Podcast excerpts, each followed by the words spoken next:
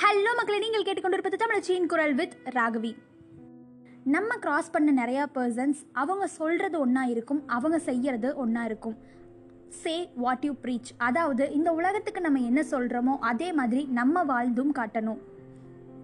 இந்த உலகத்துக்கு என்ன கருத்துக்கள் சொல்லணும்னு நினச்சாரோ அதே மாதிரி அவருடைய வாழ்க்கையிலும் வாழ்ந்து இன்னைக்கு நம்மளை விட்டு மறைந்த திரு நடிகர் விவேக் அவர்களை பற்றி தான் இன்னைக்கு நம்ம பார்க்க போகிறோம் நடிகர் நகைச்சுவை கலைஞர் இது எல்லாத்தையும் தாண்டி இந்த சமுதாயத்தில் அவர் ஒரு நல்ல மனிதராக வாழ்ந்திருக்காரு.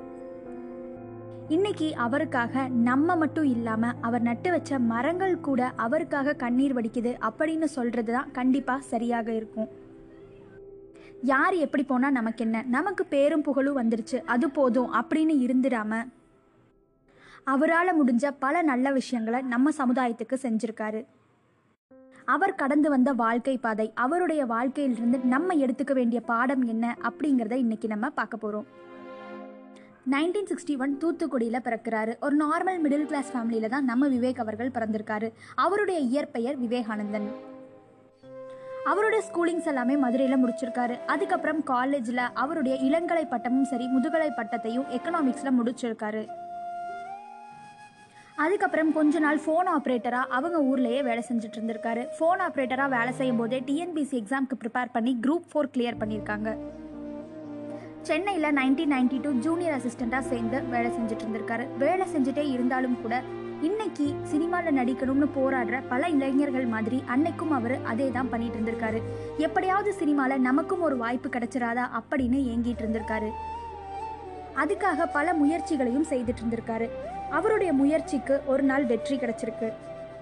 திரைப்படங்களில் நடிக்கிற வாய்ப்பு அவருக்கு கிடைச்சிருக்கு. முதல் முறையாக நைன்டீன் எயிட்டி செவன் பாலச்சந்தர் அவர்களுடைய படத்தில் நடிக்கிறாரு. புது புது அர்த்தங்கள் இதுதான் நம்ம விவேக்குடைய முதல் படம்.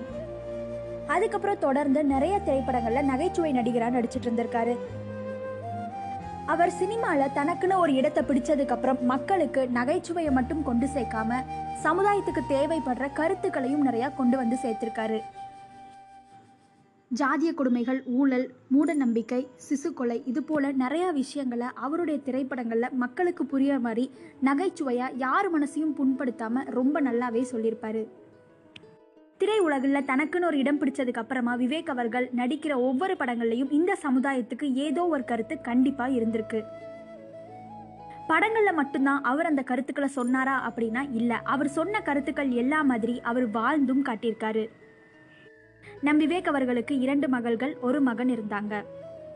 இரண்டாயிரத்தி பதினஞ்சாம் ஆண்டு மூளை சாவின் காரணமாக அவருடைய ஒரே மகன் இறந்ததுக்கப்புறம் ரொம்ப டிப்ரெஸ்டாகவும் இருந்திருக்காரு.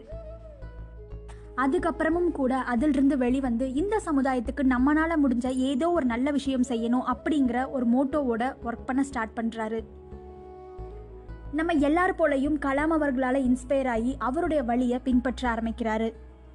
சமுதாயத்தில் இன்னைக்கும் இருக்க ஒரு மிகப்பெரிய பிரச்சனை குளோபல் வார்மிங் அதை சரி பண்ணுறதுக்கு நம்மக்கிட்ட இருக்க ஒரே வழி மரக்கன்றுகள் நடுறது தான் இதை தெரிஞ்சுக்கிட்ட நம்ம விவேக் அவர்கள் எப்படியாவது ஒரு கோடி மரக்கன்றுகள் நடணும் அப்படிங்கிற முயற்சியில் கிரீன் கலாம் அப்படிங்கிற ஒரு ஆர்கனைசேஷன் ஆரம்பிச்சிருக்காரு. இன்னைக்கு வரைக்கும் முப்பத்தி மூணு லட்ச மரக்கன்றுகளை அவர் நடவும் செஞ்சிருக்காரு. அது மட்டும் இல்லாமல் அதை பாதுகாத்து வளர்த்தும் வந்திருக்காரு.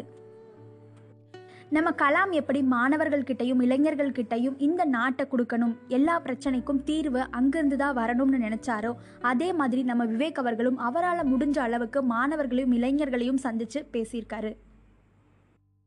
படிக்க முடியாம கஷ்டப்படுற நிறையா மாணவர்களை படிக்கவும் வச்சிருக்காரு. அவருடைய திரைப்படங்களில் நம்ம பார்க்குற சமுதாய மாற்றத்திற்கான காட்சிகள் எல்லாத்தையுமே அவர் அவருடைய வாழ்க்கையில் நடைமுறைப்படுத்தி காமிச்சிருக்காரு. மாரடைப்பின் காரணமாக இன்னைக்கு அவர் நம்மளை விட்டு பிரிஞ்சிருக்காரு. இருந்தாலும் விதைத்தவன் உறங்கலாம். ஆனால் விதைகள் உறங்குவதில்லை. அது மாதிரி அவருடைய ஒரு கோடி அப்படிங்கிற அந்த கனவை நம்ம எல்லாரும் முடிஞ்ச அளவுக்கு நிறைவேற்றணும். நம்ம விவேக் அவர்களுக்கும் இந்த சமுதாயத்துக்கும் நம்ம ஏதாவது பண்ணணும்னு நினச்சா நம்மளால் பண்ண முடிகிற ஒரே விஷயம் ஒரு மரக்கண்ணையாவது நம்ம வீட்டில் நட்டு வைக்கிறது தான் அவரோட பர்சனல் லைஃப்பில் எவ்வளவு ப்ராப்ளங்கள் இருந்தாலும் அவர் நம்மளை சிரிக்க வைக்க மறந்ததும் இல்லை. இந்த சமுதாயத்துக்கு கடமையாற்ற மறந்ததும் இல்லை. எல்லா நகைச்சுவை கலைஞர்கள் மாதிரியும் எப்படி அவங்களோட வாழ்க்கையில் பர்சனல் லைஃப்பில் ஒவ்வொரு சோக பக்கங்கள் இருக்குமோ அதே மாதிரி நம்ம விவேக் அவர்களுக்கும் நிறையா சோக பக்கங்கள் இருந்திருக்கு. இருந்தாலும் கூட ஒரு நாள் கூட நம்மளை சிரிக்க வைக்க மறந்ததும் இல்லை அவர். அது மட்டும் இல்லாமல் இந்த சமுதாயத்துக்கு எண்ணற்ற நன்மைகள் செஞ்சிருக்காரு. கண்டிப்பாக இந்த ஒரு பாடத்தை அவரோட வாழ்க்கையிலிருந்து நம்ம எடுத்துக்கணும். என்னதான் நம்ம லைஃப்பில் என்ன ப்ராப்ளம் வந்தாலும் நமக்குன்னு சில கடமைகள் நம்ம சமுதாயத்துக்காக செய்ய வேண்டியது காத்திருக்கு. எந்த காரணமும் சொல்லாமல் அந்த கடமைகளை நம்ம எல்லாருமே கண்டிப்பாக செஞ்சு முடிக்கணும். நம் விவேக் அவர்களுடைய கடைசி ஆசை ஒரு கோடி மரக்கன்றுகளை நடுறது தான் அவரே அதில் முப்பத்தி மூணு லட்சம் மரக்கன்றுகளை நட்டுட்டாரு. மீதி இருக்கிறத நம்ம நம்ம கடமையாக நினச்சி செய்யணும். அவருக்கு நம்ம அஞ்சலி செலுத்தணும்னு நினச்சா இந்த முறையில் அஞ்சலி செலுத்தினா கண்டிப்பாக அவரும் சந்தோஷப்படுவாருன்னு நான் நினைக்கிறேன். விதைத்தவன் உறங்கலாம் விதைகள் உறங்குவதில்லை. Stay positive and be positive நாளைக்கு இன்னொரு நல்ல கண்டென்ட்டோட உங்களை வந்து சந்திக்கிறேன். ஸ்டார்ட் பை ஃப்ரம் தமிழச்சி குரல்.